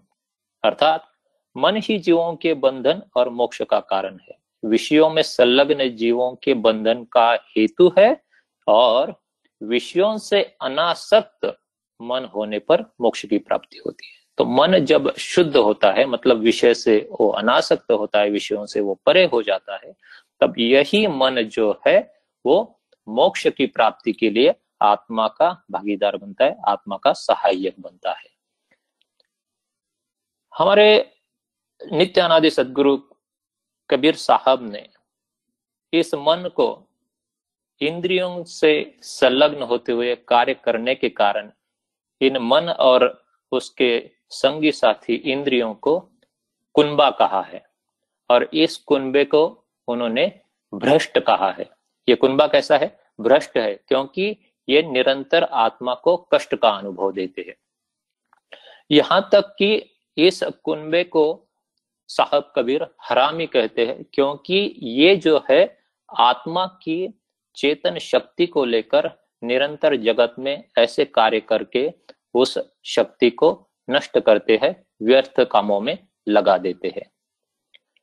वही जो अशुद्ध मन है, जब हम स्वप्न अवस्था में होते तो हमें अलग अलग प्रकार से स्वप्न दिखाकर हमें अशांत रखते हैं। हम सब जानते हैं कि जब हम पूरी रात अगर किसी को स्वप्न का अनुभव होता रहता है तो जब वो सुबह उठता है तो उसको एक प्रकार से अशांतता महसूस होती है, एक प्रकार से फटिकनेस टायर्डनेस महसूस होता है। क्यों? क्योंकि उस वक्त भी मन जो है, वो निरंतर कार्यरत रहता है। तो इस प्रकार से मन की अवस्थाएँ दो है, अशुद्ध और शुद्ध। परंतु जब अशुद्ध अवस्था मन की होती है, तब यही अशुद्ध मन तीन, आत्मा की तीन अवस्थाओं से जब गुजरता है तो अलग अलग से कार्यों में संलग्न होता है। तो अब चलते हैं आखिरी प्रश्न की ओर, जिसमें पूछा गया है कि मन की जो ये अवस्थाएँ है इससे कैसे बचे? तो यहाँ पर मुझे लगता है कि प्रश्न का जो प्रश्न पूछने का जो मतितार्थ ये है कि ये जो अशुद्ध मन है हमारा, इस अशुद्ध मन की जो ये अवस्था है, इससे हम कैसे बचे? तो जैसे मैंने कहा कि मन क्या है? मन बंधन का और मोक्ष का, दोनों का कारण है। तो जब तक ये मन हमारे मतलब आत्मा के वश में नहीं आ जाता, जब तक आत्मा स्वामी बनकर मन जो है सेवक भाव में नहीं आता, तब तक जो है ये आत्मा बंधन में बंधी रहती है। लेकिन वास्तव में देखा जाए तो ये मन जो है, ये किसी से भी आज तक वश में नहीं हो पाया है। हम कई सारी कथाएँ, कई सारे बातें सुने हैं पुराणों से कि किस प्रकार बड़े बड़े ऋषि, मुनि, देवी, देवता यहाँ तक कि त्रिदुवों को भी, ब्रह्मा, विष्णु, महेश को भी इस मन की चंचलता ने कहाँ कहाँ ले जाकर फंसाया है। कबीर साहब कहते हैं कि काहू न मन वस की न जग में काहू न मन वस की न तो किसी ने भी इस मन को वश में नहीं किया है इस जगत में। महारथी गांडीवधारी धनुर्धर अर्जुन भी भगवान श्री कृष्ण को क्या कहते हैं गीता में? कहते हैं कि चंचलम ही मना कृष्ण प्रमाति बलवदृढ़ तस्या हम निग्रह मन्ने वायुरीव सुदुष्करम। तो इस प्रकार से मन जो है वो निरंतर निरंतर चंचलता से भरा रहता है और इसको तो जिससे छुटकारा पाने के लिए कई लोग, कई प्रकार के जो है वो मार्ग अपनाते हैं। कई लोग जो है, वो अपना घर बार छोड़कर तीर्थ स्थान चले जाते हैं, जंगल में चले जाते हैं, हिमालय की गुफाओं में छिप जाते हैं। परंतु मन जो है, वहाँ पर भी शांत नहीं होता। तो इसी को लेकर कबीर साहब कहते हैं कि, मन के मारे वन गए, बन तजी वस्ती माही। कह कबीर, क्या कीजिए यह मन ठहरे नाई तो क्या किया जाए कि जब हम घरदार सब संसार छोड़कर भी जब वन में जाकर बैठते हैं और वहाँ पर भी मन शांत नहीं होता तो ये इसको हम क्या करें? किस प्रकार से इस मलिन इस विकारों से भरे हुए चंचल मन को हम निर्मल करें शुद्ध करें? तो इसी को स्वामी जी एक साखी में कहते हैं सा, कबीर साहब साखी में कहते हैं कि कबीर मन मैला भया या में बहुत विकार। यह मन कैसे धोइए साधो करो विचार। तो विचार कीजिए कि इस मन को कैसे धोया जाए, किस प्रकार से इसको निर्मल बनाया जाए, किस प्रकार से इन विकारों से हम छुटकारा पाए। सिर्फ़ प्रश्न रखकर कबीर साहब नहीं छोड़ते इस बात को तो आगे चलकर कबीर साहब इसका उपाय भी बताते हैं। कबीर साहब कहते हैं कि, कबीर मन ही गजंद है आंकुश दे दे राखू। विष की बेली परिहरो, अमृत का फल चाखू। तो यहाँ पर जो है, साहब कबीर ने इस मन की तुलना एक मदमस्त हाथी के साथ, गजेंद्र के साथ की है। और जिस प्रकार से ऐसे मदमस्त हाथी को जो माहुत है, वो अंकुश लगाकर उसको नियंत्रित करता है तो उसी प्रकार जो है, हमें अपने इस विषयोन्मुख मन को अंकुश लगाकर मतलब उसको विषयों से परे करके, अलग करके, मोड़ करके हमें उस पर जो है अंकुश रखना चाहिए। उसको इस विष की बेली से दूर करना चाहिए और उसे क्या करना चाहिए? अमृत फल का रसास्वादन करना चाहिए। तो ये सब तो ठीक है तो इसको कैसे किया जाए? किस प्रकार से ये संभव हो सकता है? यहीं पर जो बात आती है, वो आती है विहंगम योग के क्रियात्मक साधन की विहंगम योग का जो क्रियात्मक साधन है, जो प्रथम भूमि में ही मन को बाहर रोकने की बात करता है, मन को बाहर रोकने का प्रयास करता है, उसका हम अभ्यास करते हैं तो वहीं से शुरुआत होती है मन को नियंत्रित करने की। तो ना कि सिर्फ़ नियंत्रित करके, बस इसी मन को फिर आगे ले जाकर शुद्ध किया जाता है और इसी मन को फिर एक भूमि में ले जाकर, जहाँ से उसका उगम हुआ है, वहाँ पर ले जाकर उसे शांत किया जाता है। स्वरवेद की वाणी क्या कहती है? स्वरवेद में स्वामी जी कहते हैं कि अष्ट कमल मकरंद में मन व भ्रमर करवास नौवा कमल अनूप है, गंध भ्रमर मन नाश। अभी जो अवस्था है हमारी अशुद्ध मन की, उस अवस्था में ये जो मन है हमारे अंदर जो अष्ट चक्र है, इन्हीं के गंध में भूला हुआ है अपने आप को। उसका एक भ्रमर के साथ मन की तुलना की है स्वामी जी ने यहाँ पर और फिर आगे कहते हैं स्वामी जी की इन अष्ट कमलों से परे होकर ये मन को जब नवे कमल की उस अनुप अद्भुत मन के रहस्यमय कमल की जब उसको गंध अनुभव में आता है तब मन क्या करता है? अपना स्वभाव छोड़कर उस गंध में ही, उस कमल में ही अपने आप को सरेंडर कर देता है, समर्पित कर देता है। वो वहाँ पर जाकर जड़ मन का, अशुद्ध मन का नाश हो जाता है। तो तो सिर्फ़ हम हम तो सीख जाते हैं साधना, हम साधना करने भी लगते हैं।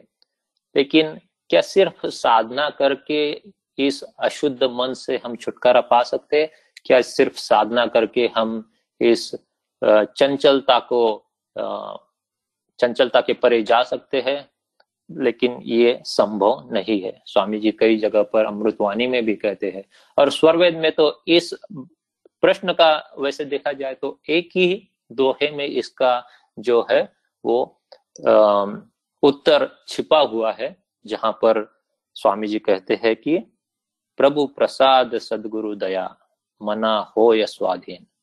अन्य युक्ति कोई नहीं लगे, सदगुरु चरण अधीन तो मन की जो ये अशुद्ध अवस्था है, जो हमें, जो इस जीव को बंधन में रखती है, अशांत रखती है, उस मन की अवस्था से अगर हमें परे जाना है, इसको शुद्ध रूप में लाकर, इससे परमानंद का अनुभव करना है तो हमें क्या करना है? हमें सदगुरु के चरणों में अनन्य शरण होकर समर्पित कर देना है अपने आप को, उनकी जब दया प्राप्त होगी। क्योंकि प्रभु का प्रसाद तो हमें मिल चुका है। प्रभु ने तो हमें मानव शरीर देकर वो प्रसाद दे दिया है। अब बाकी क्या रह जाता है? अब बाकी रहता है सदगुरु की दया। तो जब वो दया हो जाएगी तो ये अशुद्ध मन हमारे स्वाधीन हो जाएगा। और मन के अनुसार कार्य करना शुरू हो जाएगा। लेकिन उसके लिए क्या करना चाहिए? हमें जो है सदगुरु चरण में दीन, अधीन होकर, अमानी होकर फिर उस क्रियात्मक साधन को करना चाहिए। जब ऐसा घटित होगा, तभी जो है ये मन हमारे पूर्णता स्वाधीन हो जाएगा। इसके अलावा अन्य कोई युक्ति इस संसार में नहीं है। तो यही पर मैं अपने भावों को विराम देता हूँ। सतगुरुदेव भगवान की जय। Over to you Rashmi ji बहुत बहुत धन्यवाद योगेश जी। किन्हीं के पास अगर कोई प्रश्न है तो वो यहाँ पे अभी आ, पूछ सकते हैं। यह मंच खुला है।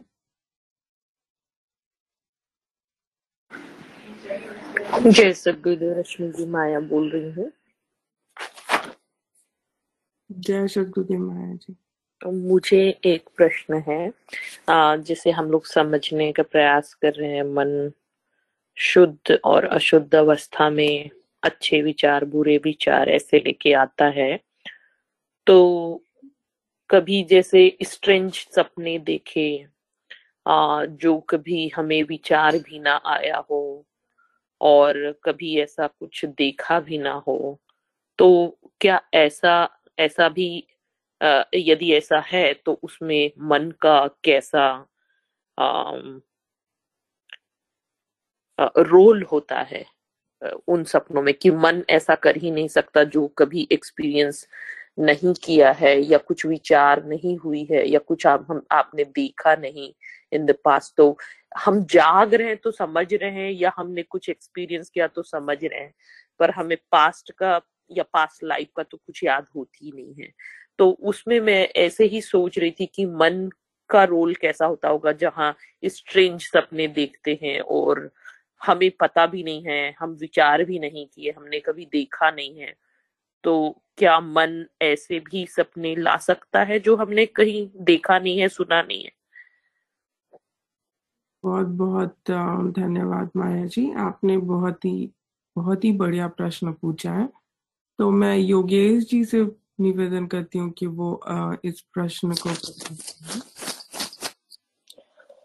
धन्यवाद रश्मि जी, और धन्यवाद माया जी। बड़ा ही सुंदर प्रश्न है, बड़ा मार्मिक प्रश्न है बड़ी अच्छी जिज्ञासा है, क्योंकि कई बार अक्सर ही मैं कहूँगा कि अक्सर ऐसा होता है कि हम हमें स्वप्न आते हैं, परंतु जब हम जागृत अवस्था में चले आते हैं तो हम ये सोच में पड़ जाते हैं कि ऐसा तो कभी मेरे साथ घटित नहीं हुआ। या हो सकता है कि जो हमने जिस जगह को देखा, वो जगह तो मैंने कभी देखी नहीं है। तो कैसे संभव है कि ऐसा स्वप्न मुझे आया? या कुछ लोग हमें उसमें दिखाई देते हैं और, या कोई घटना घटित होती है और हम सोच में पड़ जाते हैं कि ये तो कभी घटित हुआ ही नहीं मेरे साथ तो ऐसे स्वप्न क्यों आते हैं?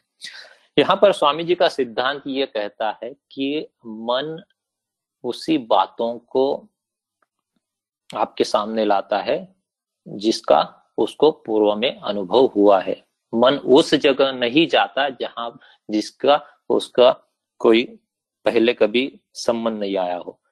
तो हमें अनुभव मतलब अलग अलग तरीके से हो सकता है। आपने उस वस्तु के बारे में या उस घटना के बारे में आपने, मान लीजिए कोई किताब पढ़ी है फिक्शन ही सही किताब पढ़ी है। तो उस किताब में जो कुछ लिखा हुआ है, उसका, उसमें मन गया है।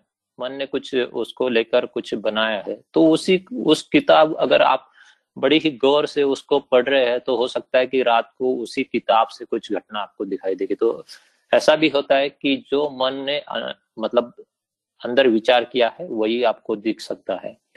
लेकिन तर, जहाँ तक बात आती है कि क्या कभी घटित हुआ है कि नहीं देखिए मन स्वप्न अवस्था कैसे आती है? स्वप्न अवस्था में क्या होता है कि हम सब जानते हैं कि मन का जो आ, कार्य है वो है मनन करना। मन का कार्य सिर्फ़ मनन करना है और उसका संकल्प विकल्प करना है। तो मन स्वयं जो है वो किसी वृत्ति को या किसी राग को नहीं उठाता। कहने का तात्पर्य यह है कि मन को जहाँ तक बात आती है इनपुट की इनपुट जो, जैसे सॉफ्टवेयर में हम कह सकते हैं कि इसको इनपुट कहाँ से दिया जाता है? तो चित्त से दिया जाता है। मतलब चित्त में वृत्तियाँ उठती है, चित्त में राग उठता है और उन तरंगों को लेकर मन जो है, वो फिर संकल्प करता है, विकल्प करता है। तो इस चित्त को हम अच्छी तरह से समझे तो ये चित्त जो है, वो जब से हम इस प्रकृति में आए हैं तब से लेकर आज तक जो भी इस आत्मा के साथ घटित हुआ है उस हर अनुभव को आत्मा इस चित्त में आ, स्टोर कर देती है। तो और हमारी आत्मा अल्पज्ञ होने के कारण जब हम इस शरीर में होते हैं तो हमारी आत्मा इसी शरीर में जो कुछ घटित हुई है इस जन्म में जो घटित हुआ है उसी को याद रखने में सक्षम होती है। यहाँ तक कि इस जन्म की भी सारी घटनाएँ हमें वैसे तो याद नहीं रहती लेकिन उसका तात्पर्य ये नहीं है कि चित्त में वो जो पहले घटित हुआ है, वो चीज़ों का नाश हुआ है। नहीं, हर संस्कार, हर राग, हर वृत्ति जो है, वो चित्त में एक प्रकार से एम्बॉस हो जाती है। वो लिख ली जाती है, जो कभी नष्ट नहीं होती जब तक आत्मा प्रकृति में है।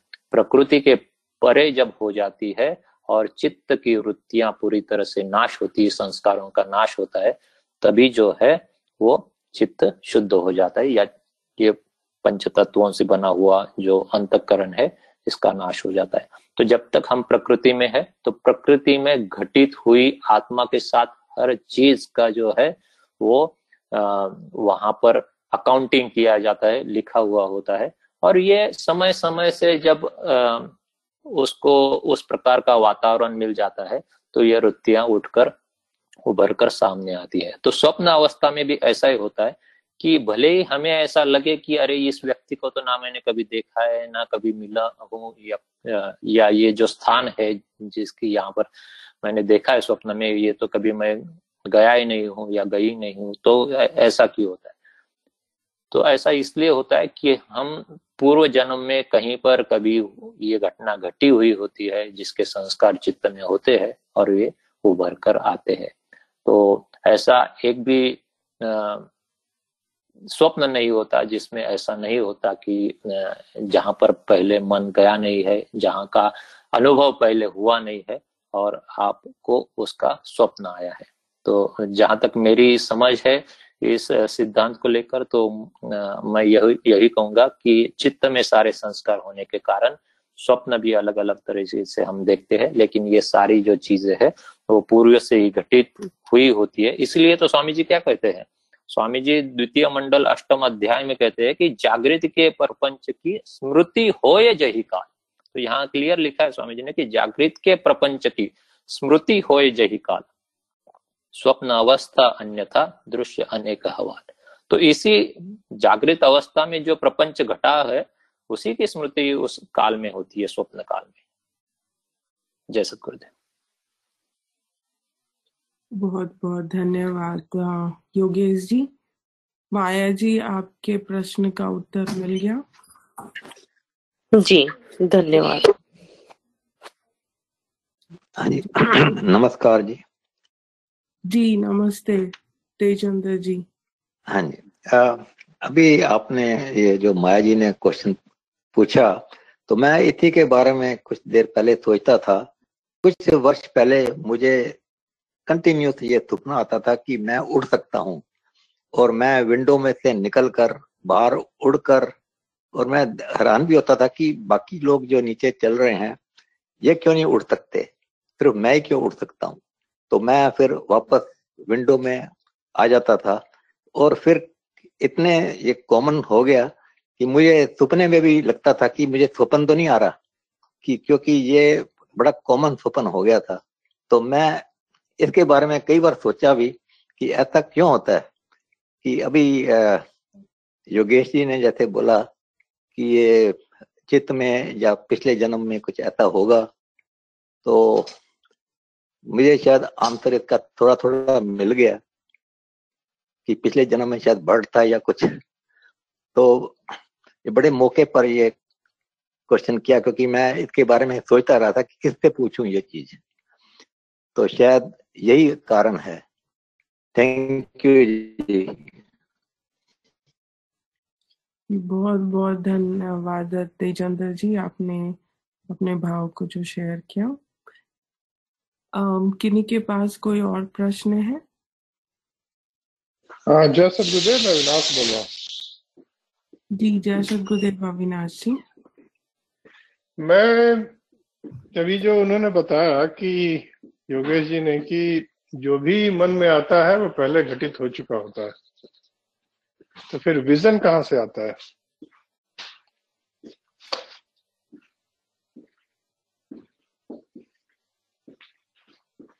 जी बहुत ही आपका प्रश्न बहुत ही सुंदर है। आ, मैं योगेश जी से निवेदन करती हूँ कि वो ये प्रश्न को लें योगेश जी। जहाँ तक मैं ए, समझने की कोशिश कर रहा हूँ आपके प्रश्न को तो आपका प्रश्न ये है कि हम हमारे मन में जो मतलब जैसे इन्वेंशन घटित होता है तो उसका जो विजन होता है वो कहाँ से आता है? इस शायद ये आपका प्रश्न है। जी हाँ तो बहुत बहुत धन्यवाद अविनाश जी। काफ़ी दिनों बाद आपकी आवाज़ सुनी हमने। आपके प्रश्नों से हम निरंतर सीखते रहते हैं।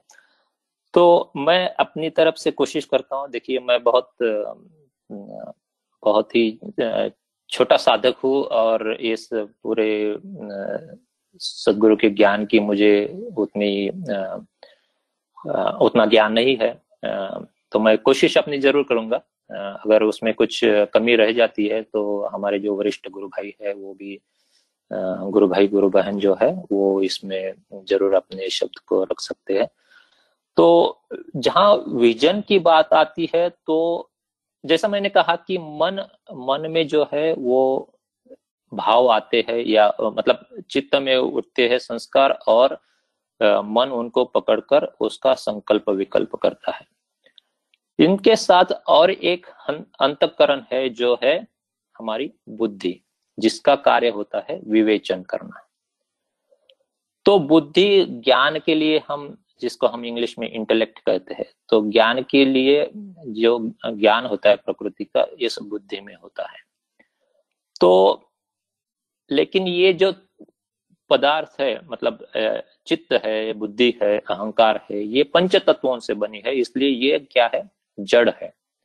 तो इनमें स्वयं ये सारा घटित नहीं होता है।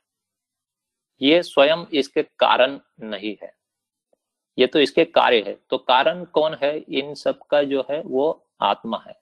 आत्मा में जो है वो निरंतर सारा प्रकृति का ज्ञान जो है वो स्थित होता है। परंतु आत्मा जब प्रकृति से संलग्न हो जाती है तो उसमें सत्व रजतनो तमो तीनों गुणों का जो प्रकृति के तीन गुण है उनका उस पर प्रभाव पड़ता है। और उन तीनों के प्रभाव से प्रभावित होकर आत्मा का जो ज्ञान है वो बुद्धि में आने पर आ, मतलब उस पर एक प्रकार से रिस्ट्रिक्शन लिमिटेशन आ जाते हैं। तो ज्ञान तो आत्मा में पहले से ही और निरंतर रहता ही है चाहे वो मुक्ति में हो या बंधन में। परंतु उस ज्ञान का बुद्धि तक, उस ज्ञान को प्रवाहित होने में इन तीन गुणों के कारण सत्व रजतम गुणों के कारण जो है, वो कम ज़्यादा हो जाता है। इसलिए भी हम देखते हैं कि हर व्यक्ति में ज्ञान की भी लेवल अलग अलग होती है, या एक ही व्यक्ति में अलग अलग समय पर अलग अलग तरीके से उसका ज्ञान कम ज़्यादा हो जाता है। तो विजन की जहाँ तक बात आती है तो विजन के लिए जो ज्ञान हमारे पास होना चाहिए है वो ज्ञान बुद्धि के धरातल पर उठता है और जो आत्मा से प्रवाहित होता है। तो जिस प्रकार से जितनी आत्मा संस्कारी हो जितनी आत्मा में आ, मतलब आत्मा से सत्व गुण का उस पर ज़्यादा प्रभाव हो उतना ज़्यादा ज्ञान जो है वो, वो बुद्धि में प्रकट होता है और उसी को चलते जो है हमें विजन मिलती है आगे कुछ करने की कार्य करने की प्रेरणा वहाँ से मिल जाती है। ऐसा आ, मेरा मानना है। हो सकता है मैं आ, गलत हूँ तो बाकी लोग भी इस पर अपने अपने विचार रख सकते हैं। बहुत बहुत धन्यवाद योगेश जी। इससे दो बातें निकल के आती हैं। पहली तो ये कि अगर विजन पहले था नहीं, लेकिन अब आ रहा है। एक आइडिया था नहीं पहले, लेकिन अभी आ रहा है। तो देर इज़ अ प्रोग्रेशन मतलब एक थोड़ा बहुत जो है उसमें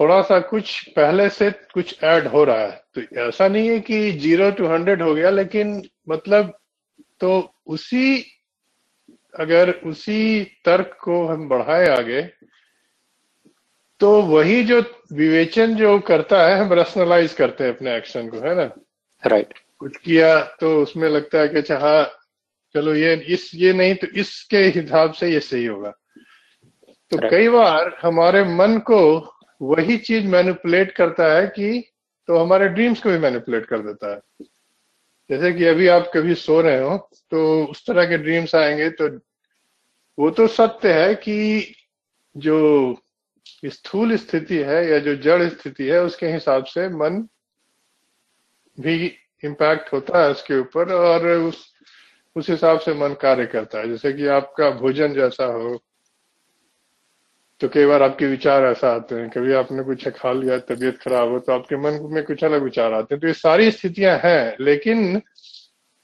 मुझे अभी भी ये लगता है कि ऐसा नहीं है कि जो सपने हैं, आपके जो आते हैं वो ऐसा तभी आते हैं जब आपके चित्त में रहा हो और आपने कभी उसको एक्सपीरियंस किया।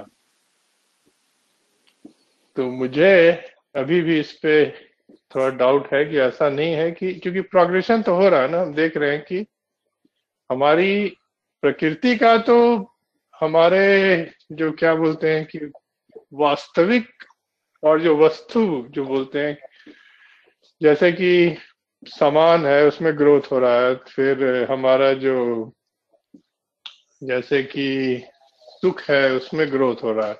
मानसिक नहीं, लेकिन फिर भी जो शारीरिक है मेडिकल साइंसेस प्रोग्रेस कर रही है, बाकी हर जगह हो रहा है।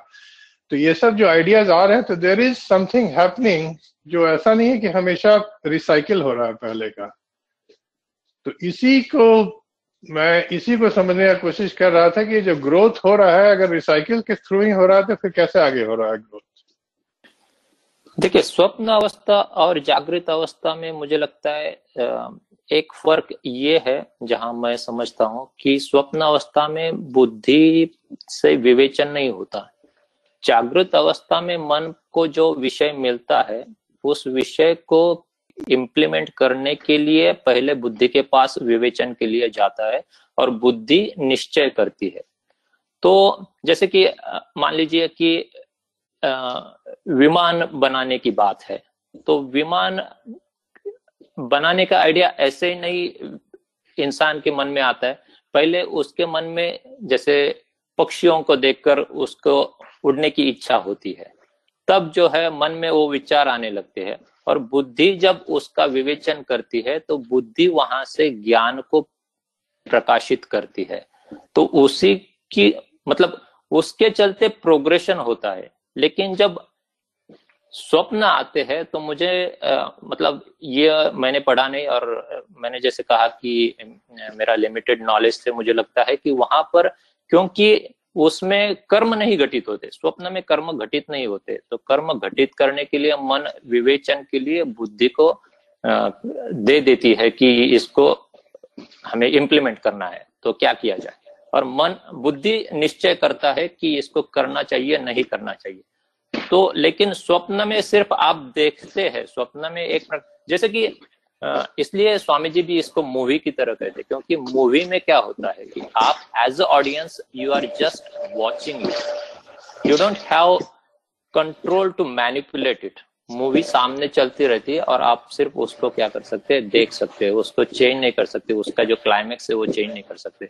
तो उसमें मुझे लगता है कि बुद्धि का रोल नहीं होता स्वप्न में क्योंकि वो सारी जो घटनाएँ है, वो पूर्व में घटित हुई होती है। हाँ घटित हुई घटनाओं का जब आपको ज्ञान होता है तो उससे आपको आइडिया मिल सकती है। क्योंकि जैसे मैंने कहा कि आप के चित्त में कई जन्म जन्मों के संस्कार आपके चित्त में आ, स्टोर है। तो हो सकता है कि किसी जन्म में कोई ऐसी घटना घटी हो जिसको लेकर जब आप स्वप्न आता है तो आपको कुछ आइडिया मिल सकती है। ऐसा भी कभी कभी होता है, बहुत कम बार, लेकिन कुछ लोगों के साथ होता है कि भविष्य में घटने वाली घटना को, उनको देखने को मिलता है। लेकिन वो बिल्कुल अलग स्थिति है, वो एकदम से मतलब किसी विशेष आत्मा के विशेष संस्कार से वो घटित होता है।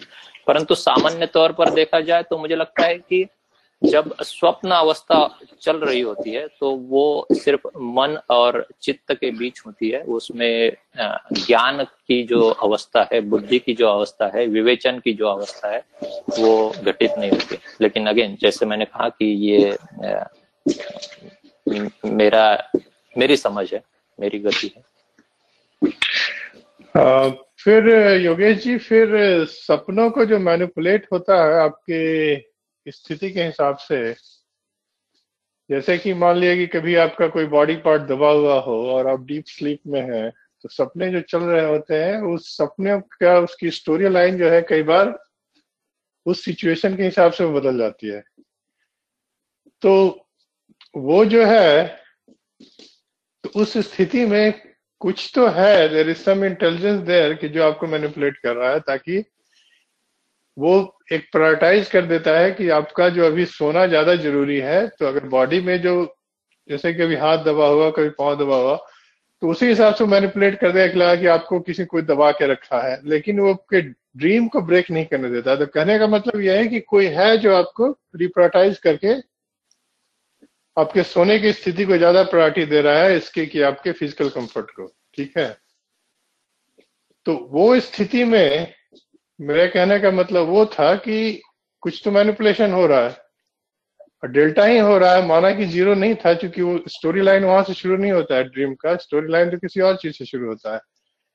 लेकिन बीच का स्टोरी में जो कांस्टेंट मैनिपुलेशन हो रहा है, उसी तरह हमारे जो ग्रोथ हो रहा है, जिसमें कि ऐसा नहीं है कि ठीक है, पक्षी को उड़ते हुए हमने देखा, लेकिन इम्प्लीमेंटेशन में जो डेल्टा आ रहा है, वो बिल्कुल नया रहता है। ठीक है क्योंकि वो पहले कभी नहीं हुआ रहता है। तो मैं ये कह रहा था कि ऐसा नहीं है कि मुझे नहीं लगता है कि हो सकता है कि मेरा मैं तो मानता हूँ कि मेरा पूरा ज्ञान ही अधूरा है तो कहता हूँ कि कुछ तो है जो हो रहा है जो पहले नहीं हुआ हो। हाँ जय सदगुरुदेव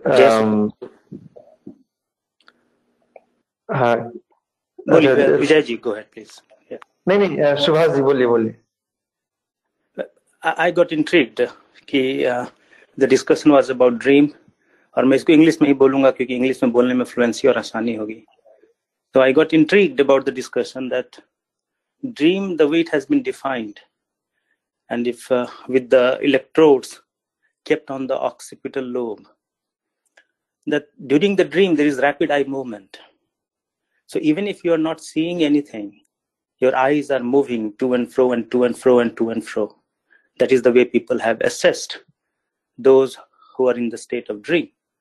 Now, what is dream? The way people have tried to explain that it is a combination of your experience, your expectations, and your desires.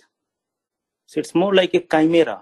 It's a chimeric fusion you saw an elephant, you saw the tail of the elephant, you saw a bird flying in the air, and uh, you saw the duck in the river, and you have a desire. Without that desire, or anguish, or suffering, the dream rarely leads you to somewhere.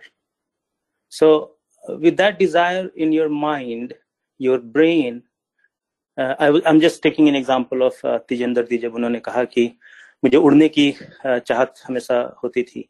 तो मान लिया जाए कि किसी को अगर उड़ने की चाहत हो रही है तो अगर मैं एक कल्पनात्मक चीज़ों को जोड़ूं तो उड़ने की चाहत प्लस बर्ड्स को आईज ने देखा प्लस विवेक लगा कि कैसे बर्ड्स के पास विंग्स हैं। लेकिन ख्याल आया कि मेरे पास तो विंग्स है नहीं तो किसी ने सोचा कि विंग्स बना लेते हैं तो लोगों ने फ्लैप बनाया तो the dream because I see it is already three past eleven and time is always of essence so dream is a chimeric fusion that comes from within us and some of it is not just driven by our past experiences but also driven by our own desire and passion to move forward uh, with life. And I'm not going into the spiritual aspect. I will let it on you, Vijayji. Thank you. जय सदगुरुदेव मैं लाल मणि बोल रहा हूँ actually अभी चर्चा तो बहुत इंटरेस्टिंग चल ही रही है uh, ये मैं भी जस्ट चार पाँच दिन पहले की घटना मैं बताना चाह रहा था मैं देख रहा हूँ समय ऑब्वियसली काफ़ी हो गया है अभी करीब पाँच दिन पहले मैंने एक स्वप्न देखा था। और स्वप्न मैंने क्या देखा कि मैं आ, स्कूल गया था। आ, उसी स्कूल में जहाँ मैंने पढ़ाई की थी एट नाइन टेन का।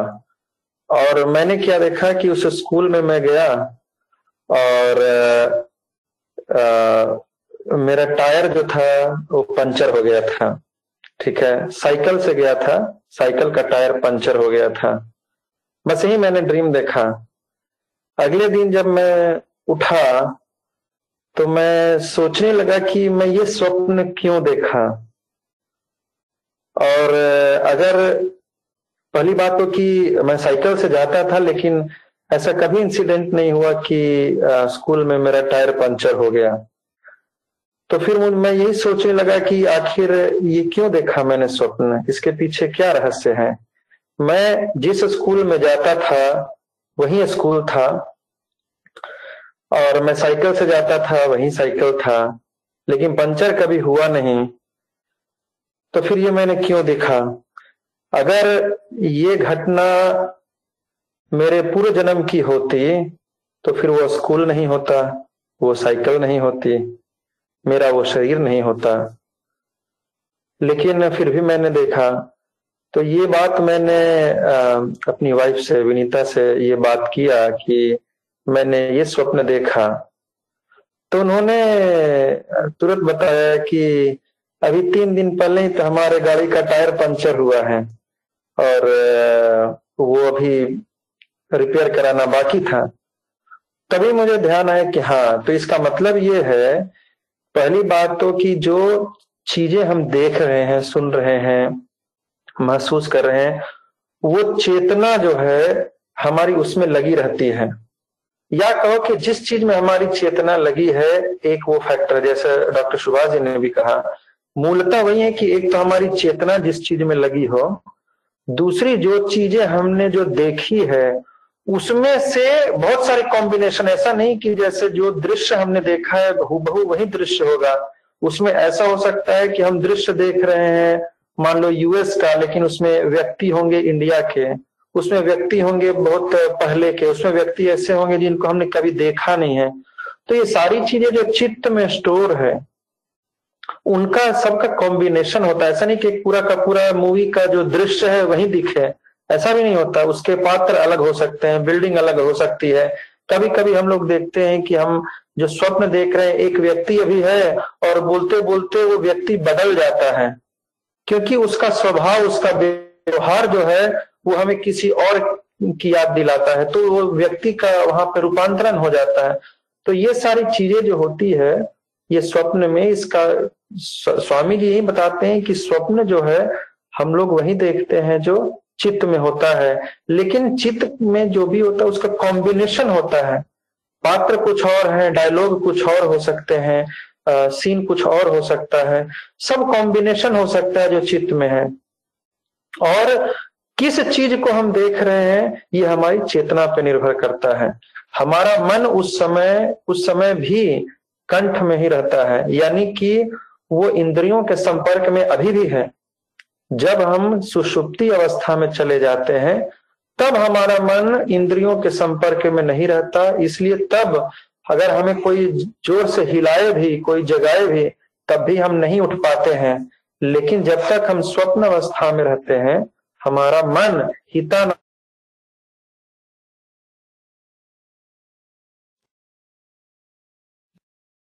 उस समय तक हमारा संबंध इंद्रियों से हो सकता है। इसलिए कोई स्वप्न में अगर हम हैं और कोई हमें उठाए तो हमें सुनाई देता है। और हो सकता है सुनाई जब दे रहा हो, अगर हम स्वप्न में है तो हम स्वप्न में भी उस आवाज़ को सुनते हैं, उसको इंटरप्रेट करते हैं। या जैसे अविनाश जी ने कहा कि अगर हाथ दबा हुआ रह गया तो हम स्वप्न भी उस तरह से देखते हैं। तो इसलिए क्योंकि अभी भी मन जो है सब्जेक्ट वहाँ से भी कैप्चर कर रहा है। और वहाँ पे उस चीज़ को दर्शा रहा है। तो जहाँ हमारी चेतना लगी रहती है, जहाँ चेतना हमारी होती है, उस हिसाब से वहाँ का दृश्य हमें नज़र आता है। तो यही मुझे बस ऐड करना था। ये ये भी मेरी बुद्धि का ही है। मैं न ज्ञाता नहीं हूँ, लेकिन ये मैं ऐड करना चाह रहा था। धन्यवाद। बहुत बहुत धन्यवाद लालमणि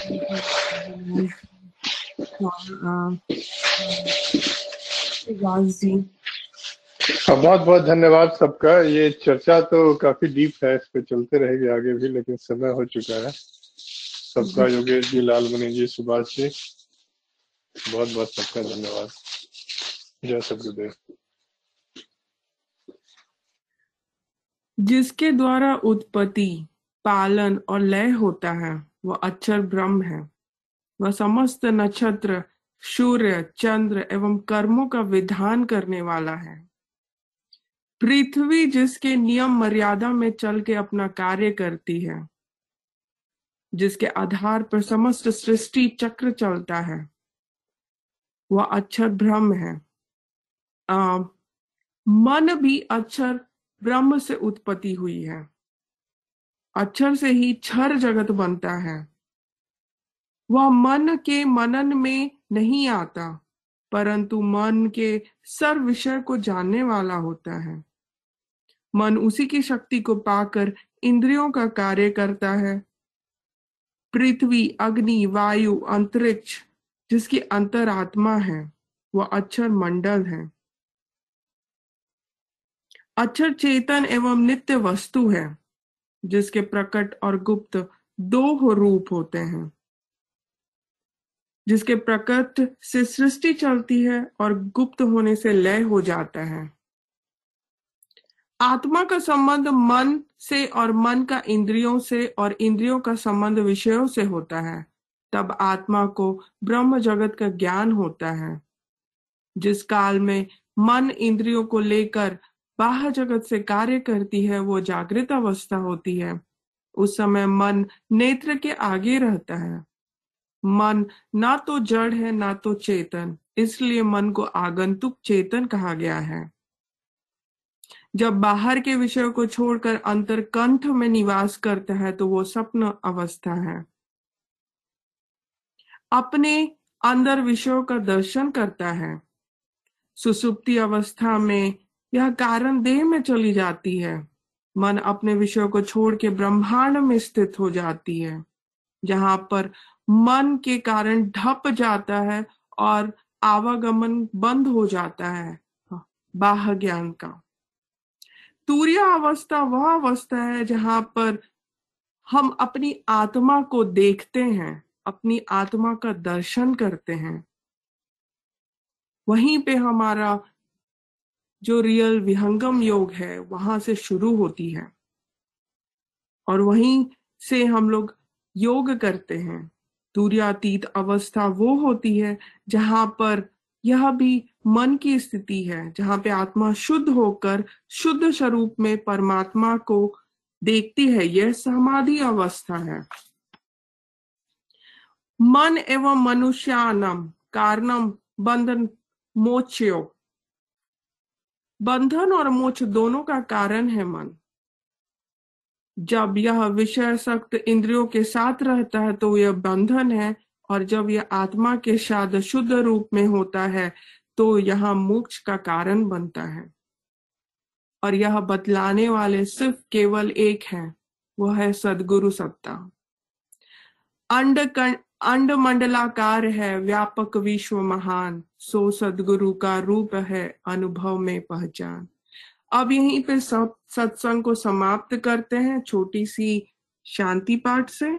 मैं सिया से निवेदन करती हूँ कि वह छोटी सी शांति पाठ करें। थैंक यू आंटी जय सदगुरुदेव शांति पाठ। हे प्रभु, शांति स्वरूप हो। शांति शांति, मैं शांति। शांति शांति, जन शांति हो। पूर्ण शांति, में शांति। हे प्रभु, शांति प्रदान कर।